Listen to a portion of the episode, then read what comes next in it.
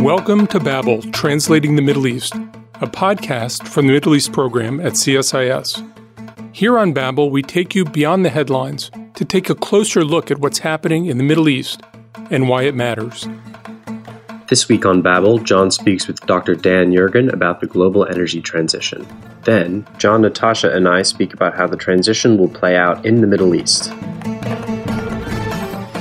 To translate some of what's happening in the Middle East, this is Babel.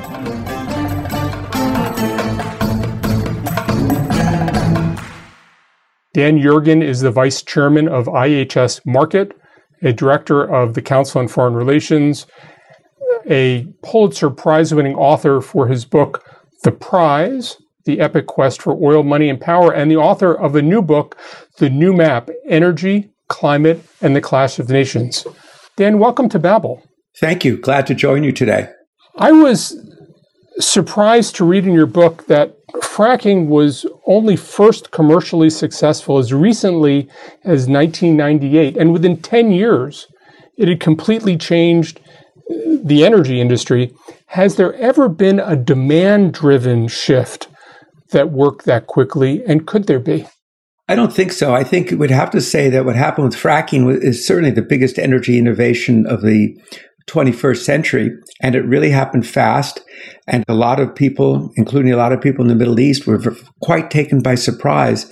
And even the people who promoted and developed it never imagined at the beginning that it could achieve the scale and have the impact that it has had.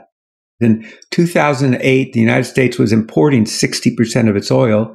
Today, the United States is the world's largest producer of oil, world's largest producer of natural gas, and exports both of them. So it's quite an amazing change. There have been other times in history when big new volumes of oil have come into the market rather unexpectedly. And usually, when that happens, you do have a price collapse because the supply overwhelms demand. And that's what we saw here. But it is really quite remarkable that it happened so fast.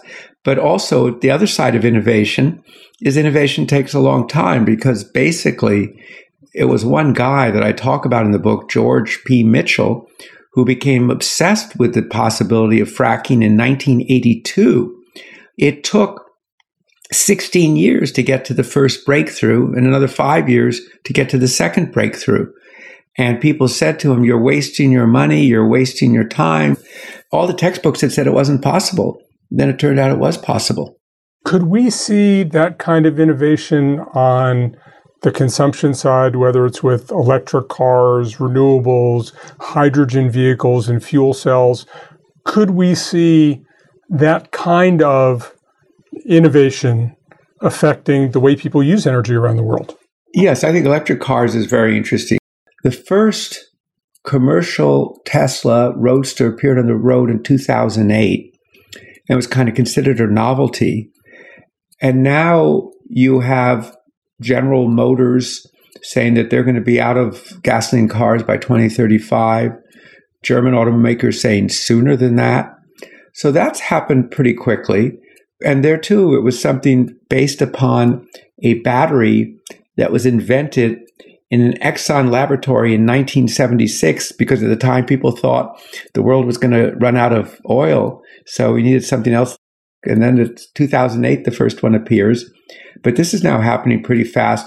It is unlike fracking, which was driven by the market. A lot of this is really driven by governments and government policies. One of the things I found striking in your book is you estimated that by 2050, you'll have 2 billion cars on the road. You're still going to have 1.4 billion gas powered vehicles, which is the same number you have now. We have governments making tremendous commitments toward climate goals and everything else. But the reality of the centrality of gasoline powered vehicles, in your estimation, is going to be with us for more than three more decades. Well, it's because cars remain on the road a long time 12 years on average, so some will remain 15 years on it. And it's going to take a lot more money to create the infrastructure for all of this. And one of the things also that I don't think people are looking at is well, what does this mean in terms of materials? Because you, you got to build these things. So a thousand pound electric battery requires about 500,000 pounds of earth to be moved. We talk about big oil, so there'll be big shovels. So you're going to need whole new supply chains, and everybody's going to rush into this at the same time. Now, it can be accelerated if governments want to put more money in and make even tougher regulations, they can speed it up. There'll be pushback because, among other things, there are going to be big job losses as a result of electric cars. The United Auto Workers estimates 30% of auto worker jobs will disappear, but maybe it will be not 1.4 billion, maybe there'll only be a billion gasoline cars on the road. But you're not going to change this fleet overnight because the fleet only changes over 6% or so a year. So you're in the energy business, I'm in the Middle East business. Let's talk about how this affects things in the Middle East. For Middle East oil producers who count on the world consuming hydrocarbons and have grown rich on the world consuming hydrocarbons, how does this energy transition play out in the Middle East? Pumping more oil at lower prices are their net incomes likely to rise or fall as we go through this process over the next several decades? You know, first of all, there is a change. You can remember when they used to say, we want to save the oil for our grandchildren. Well, now the grandchildren are in charge and they're thinking about this in monetary terms. So they know what's going on in terms of energy transitions. There are kind of two different responses among the producers. One is diversification, Abu Dhabi has really been in the leadership role in that. Back in 2000, almost all their GDP was oil derived, now 60% non oil. Obviously, Saudi Arabia has Vision 2030. It's much more difficult to diversify an economy the size of Saudi Arabia. Also, 2030 is only eight and a half years away. But on the one hand, it's diversification. The other, they're listening to what's being said. They see a Biden administration which looks like it's going to constrict. We see that now on federal land leasing and so forth. They look at the major companies, many of which are pivoting to saying we're not going to explore anymore. We're going to reduce our oil production by 40%. So they still see that there's going to be a significant demand. So they see themselves, the one hand, diversifying, on the other hand, also being the residual, low cost, low carbon producer of oil and gas that the world will need. So I think it's a kind of double response. Now, we're talking mainly about the Gulf Arab countries. Iraq's in a different position, Iran's in a different position. Do they end up in a knife fight to get all the oil out as quickly as they can when prices are still higher? Or are they going to be able to negotiate an agreement? I think the world will still be using a lot of oil and gas in the year 2050. And they are thinking in terms of market share that this is their opportunity to increase their market share and that they will be the residual low cost suppliers. I think the Russians are thinking the same way.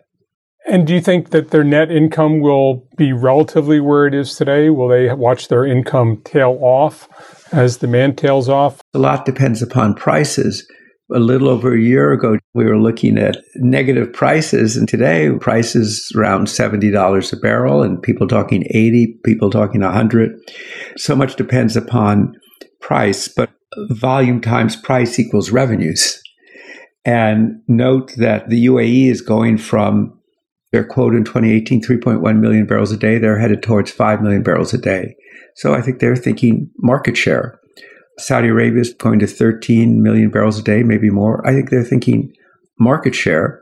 And they're watching carefully to see what happens to the US. Because really, oil now is dominated by the big three Saudi Arabia, Russia, and the United States. And there are a lot of people in the Biden administration who don't want the U.S. to be an oil producer. But the problem is that if you do that, the ban fracking policy is really an import more oil policy. And of course, that's beneficial to countries that export oil. You mentioned before that there's very little investor interest in oil right now. People have said we're not going to support greater exploration. Is that a blip? Is there so much money in the long tail of the energy transition and the fact we will be using oil for many decades to come that you think people will put money into it?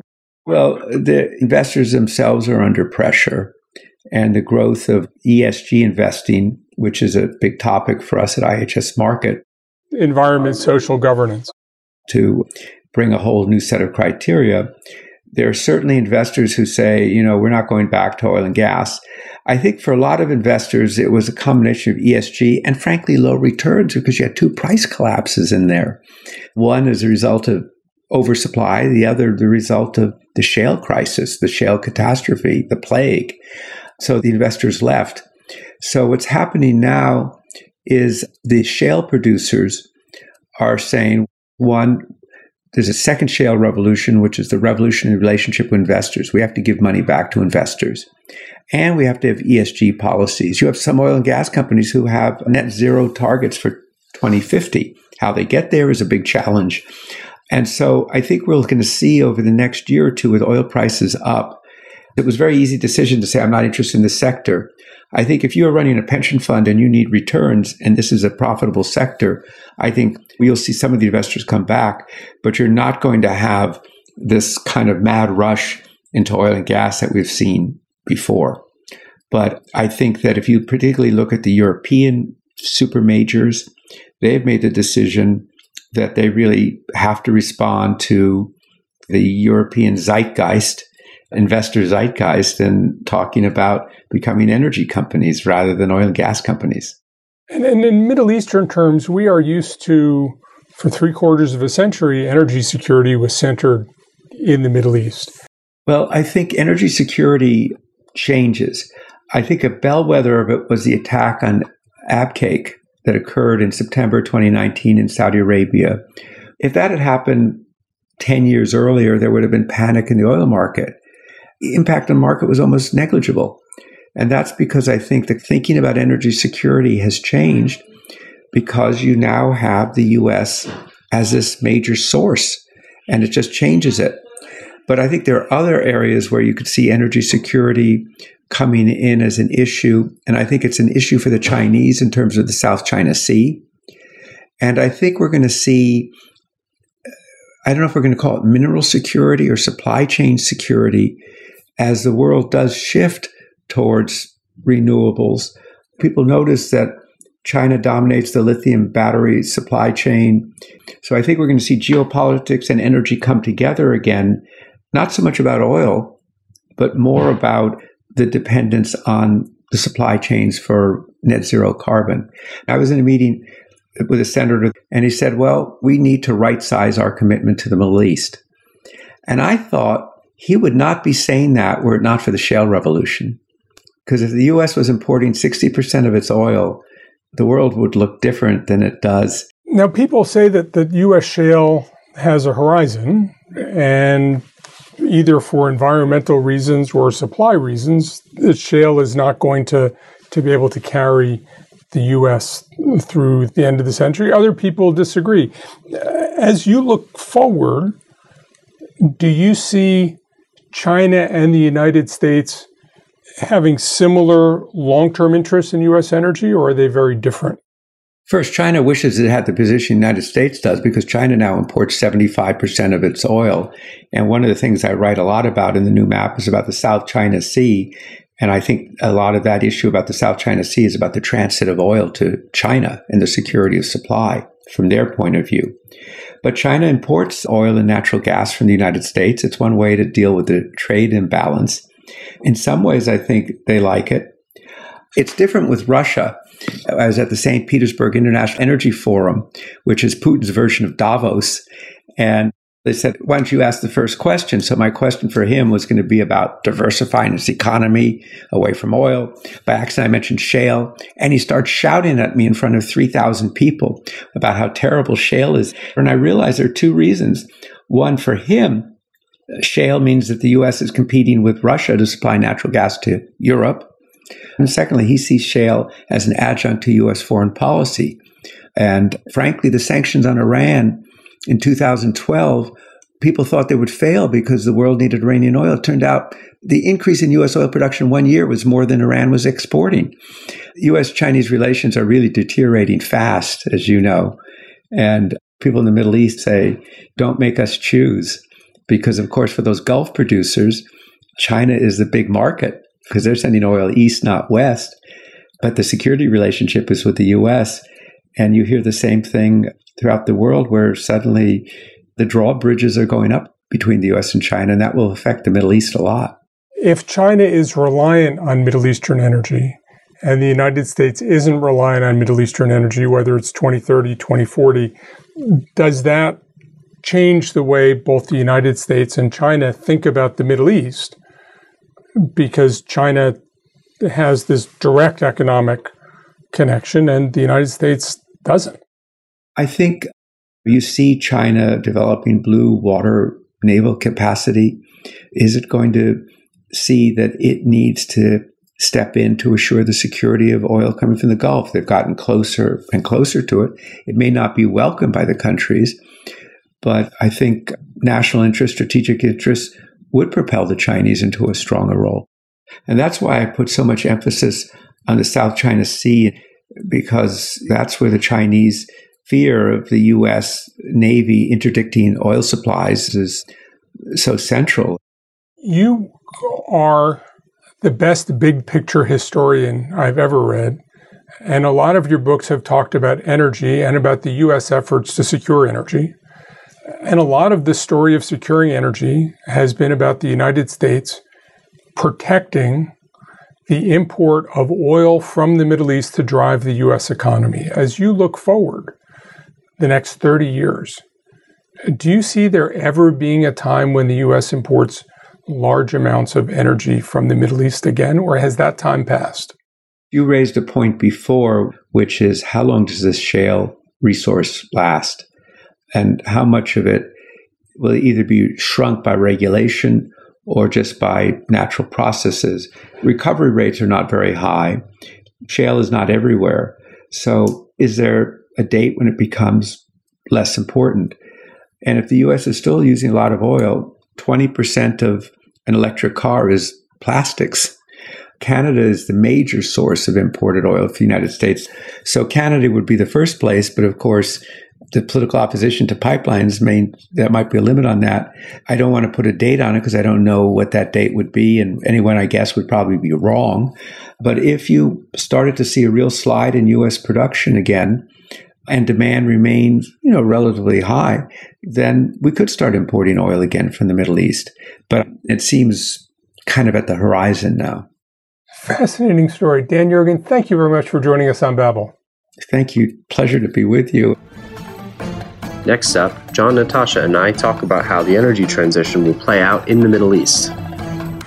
I'm struck by the dynamic in the Middle East of having both an economic relationship with China and also a security relationship with the United States amid deteriorating relations between the two powers. John, you wrote about the importance of this three way relationship in your book, The Vital Triangle, over a decade ago. How has the status quo changed since then? Have the primary interests of Middle Eastern states changed?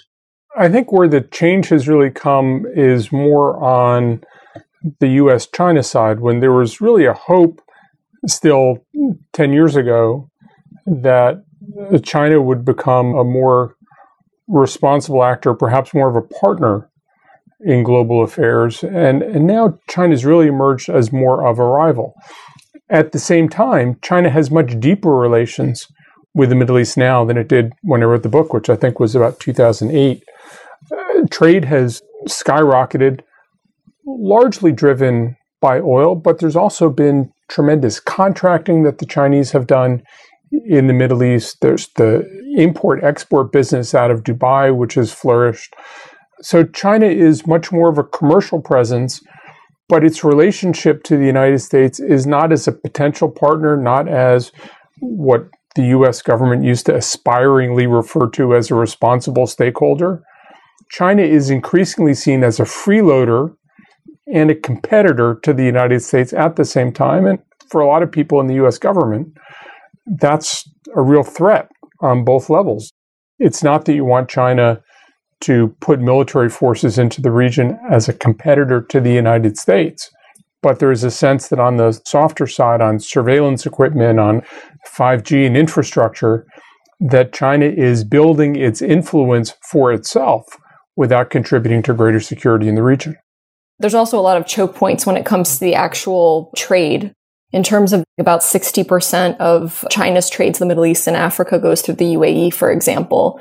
And at this point, it's really the United States that's providing those security guarantees against Iran or against terrorist attacks, which, as Yergin also points out, increased dramatically, I think over 90 attacks between 2001 and 2016 on energy installations alone. There's a lot to be said for the fact that the US has been providing these security guarantees and China has basically been capitalizing on them for probably the past 20 years at least. Although China argues that they don't worry about a threat from Iran and the US creates the threat from Iran by its adversarial policies, the Chinese view is that security in the region should be responsibility of the region.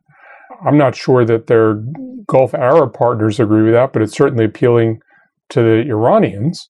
China is able to bridge some of the deepest divisions in the Middle East, for example, developing growing relationships with both Iran and Israel. And I should note the same goes for Russia. So I think Saudi Arabia and other Gulf states, including MBS, the young crown prince in, in Saudi Arabia, also sees Russia as a competitor, but also potentially a mediator, not just amongst Gulf states, which it's already allied with, but also with Iran and other adversaries as well, which makes Russia a global player in a way that the US just simply can't be.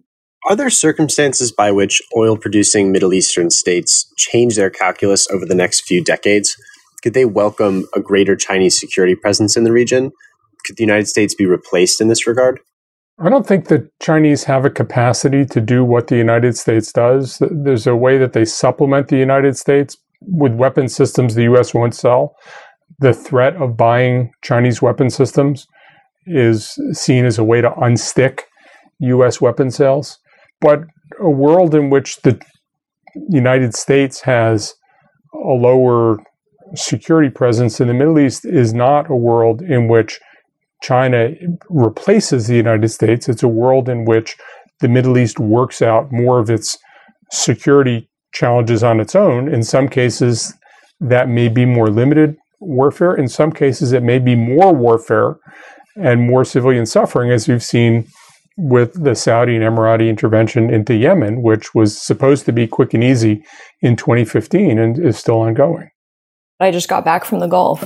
In speaking to various individuals that work at think tanks there and government representatives, they just simply don't trust the United States anymore, which is a bit scary. I mean, certainly China cannot replace the current US security footprint in the Gulf. But as time goes on, as there's more calls from the Biden administration, administrations after that to pivot to Asia, whatever that means, then there might have to be just a growing push towards increasing ties, and that could be military ties and surveillance ties with China, with Russia, and with others. And I think at this point, the administration is looking to its allies in the region, Jordan, Egypt, Gulf states, to sort of resolve their own tension. So you saw this with normalization deals with Israel, but you also see it with closed door talks between Iran and Saudi Arabia, even and Iraq even trying to be sort of the table setter for those uh, negotiations.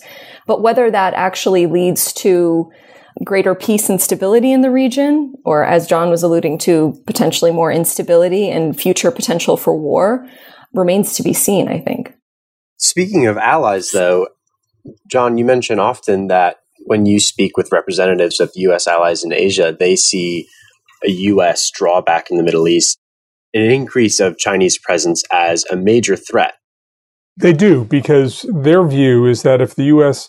pulls out of the Middle East and a rebalance toward Asia, and China has a greater footprint in the Middle East, that gives China more leverage over them because then China is responsible for their energy security in the Middle East rather than the United States. They trust the United States to do it in a disinterested way they don't trust China to do it in a disinterested way. And the view in Japan and in South Korea and elsewhere is that a U.S. rebalance out of the Middle East and toward East Asia, if it doesn't account for a growing Chinese security presence in the Middle East, actually strengthens China in East Asia rather than helps hem in China in East Asia because the U.S. makes its allies more vulnerable in the process of focusing more on China itself. So, leaving the question of US and Chinese involvement for now, Dr. Yergin explained that the price of oil will be the critical factor that affects the incomes of oil producing Middle Eastern states as the world moves through the energy transition. How is the Middle East likely to fare if state incomes fall sooner than expected? Or what happens if they hold? Well, there's suspicions from various analysts in the energy markets that peak demand could arrive sooner than we think. So probably 2034, in which case these Gulf states are going to have to diversify very, very quickly. They're going to have to reduce their dependence on oil. And that includes reducing their bloated public sector, which is primarily dependent on oil revenues. So right now you see sovereign wealth funds increasing and saving up for a rainy day. You also see, not just within the Gulf, but amongst the oil industry altogether, is massive investment in petrochemicals. I think it was last year there was a report that there's about a $400 billion investment in petrochemicals because there's this thought that demand growth for plastics and for chemicals produced from these hydrocarbons will continue, even though alternative energies or this glut in the market created by shale from the United States or other new discoveries will just continue to grow. One of the things, though, that we don't know is what happens to the incomes of these states. Even if prices go down, I would expect their market share would go up because they are very low cost producers. There may be greater markets, as Natasha said, for petrochemicals. So you may see them producing the same amount of oil, or even more oil, but less of it goes into fuel and more of it goes into other products. I could also see an environment where there is more production than the world needs. There's a glut in the market, and even small gluts in the market can really plunge prices down because you have to store all the extra oil. So to me, there's a lot of uncertainty about where this goes. One of the other possibilities is that there is a shortage of oil because exploration stops, demand continues to go up, and because there's investor pressure against investing in oil, the world may have a shortage of oil before it has a glut of oil. I think there's a lot of uncertainty about how all this develops, how all of it plays out. I think there's likely to be discontinuities. I think we're going to see more volatility over the next 10 years in demand for oil, use for oil, price of oil.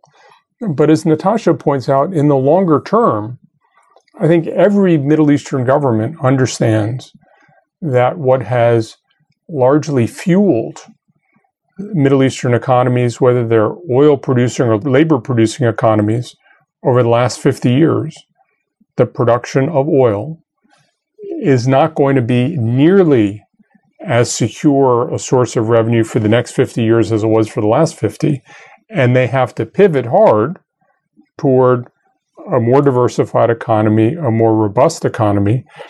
The subtle thing is, I think they have to accommodate themselves to a world that is less focused on the Middle East and how that plays out and what it means for both Middle Eastern security and global security is something that I think we have to put a lot more attention toward.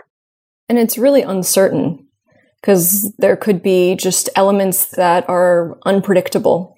For example, I don't think anyone could have predicted that shale in the United States would have been commercially available to the extent that it is in 1998. And I still remember movies coming out talking about how it was toxic to people's health, et cetera, et cetera. And it just didn't seem to be something that would be commercially viable. And today it's completely changed the landscape of the new map, as, as Dr. Yergin points out. And it's created, in some cases, stability, but in some cases, more volatility. You also saw about 10 years ago with the Fukushima nuclear reactor disaster, that that really scared Germany, for example, away from nuclear energy. And that increased its desire to look for natural gas to Russia. And you saw that with Nord Stream. So there's certain elements to history as it plays out that can't necessarily be predicted, but it might end up stabilizing the market for the foreseeable future.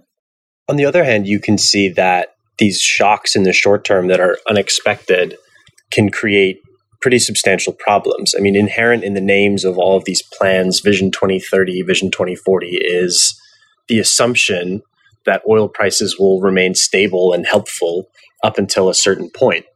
But you could argue that people could predict, but just refuse to, things like the COVID 19 pandemic that plunged oil prices. And now in Kuwait, their general reserve fund that is used to plug the deficit across the board is consistently failing to accomplish that goal. And as a result, you're seeing downgrades in its its credit rating. So I think we can look at what might happen over the long term, but I think there's greater volatility in the short term than people might be willing to accept. There's a lot of volatility, but the underlying reality is all of these countries have huge resources in the bank. Now, anybody with huge resources in the bank that starts spending it down wonders how quickly do I spend it down? Will prices come back up and mean that I'm spending in the short term but not the long term? I mean, those are the hard choices that states are going to have to make. The Saudis have more than 450 billion dollars in the, in the bank, and that gives you a cushion. But the Saudis are looking at how quickly do I spend that down, and how quickly will the other activities bring up resources? How quickly can I pivot the workforce from government employment to private sector employment? How quickly can I create a globally competitive and viable public sector? Because what you don't want to have is you're spending down your reserves and you don't have the private sector activity picking up the slack. That's the challenge that states have, not that they don't have the money. I mean, Kuwait has the Future Generations Fund. They have the money. How quickly do you spend it and on what? How do you ensure you're spending on investments and not consumption? That's the hard choice that they all have to make. And there's considerable uncertainty. When it comes to Saudi Arabia and other Gulf countries, would you say that COVID 19 put that effort for diversification or impetus for diversification in overdrive? Because what we saw last year was that barrels of oil were going into the negative. It represented a splash of cold water for people who assume that everything could stay the way it is. That being said, prices have gone down before, and we've seen states tighten their belts and then prices go up. And the first thing states do is loosen the belts. What we've seen, certainly in Saudi Arabia, many times, is that the first hint of social unrest, they increase government salaries, they give people bonuses, they, they try to make life easier for the citizenry. Ultimately, the real challenge is less a fiscal challenge than it is a psychological challenge. Can you change the relationship of citizens to the state? How you do that, what the new social contract looks like, what people's expectations are, both for what their role is and what the state's role is, is often harder to shift. I think a lot of governments see it as necessary there is a lot of excitement in Saudi Arabia about what Crown Prince Mohammed bin Salman is doing among young people. Can you sustain it? Can what the UAE is trying to do empower young people? Does that get young people to think differently? Or does it create a sense of entitlement? You know, a lot of these Gulf states, people have grown up with a tremendous sense of entitlement. And how do you shift that? And I think it's the psychological shift that is harder than the fiscal shift. You can make decisions about the fiscal shift. You can't make decisions about the psychological shift. You can encourage it, but that's where the real challenge is. John and Natasha, thank you for joining me. Thanks for listening to Babel. If you enjoyed this episode, please subscribe to the podcast on iTunes or Spotify or wherever you listen to podcasts. You can find more analysis on this topic linked in the show notes on the CSIS website, and you can find us on Twitter at CSIS Mideast.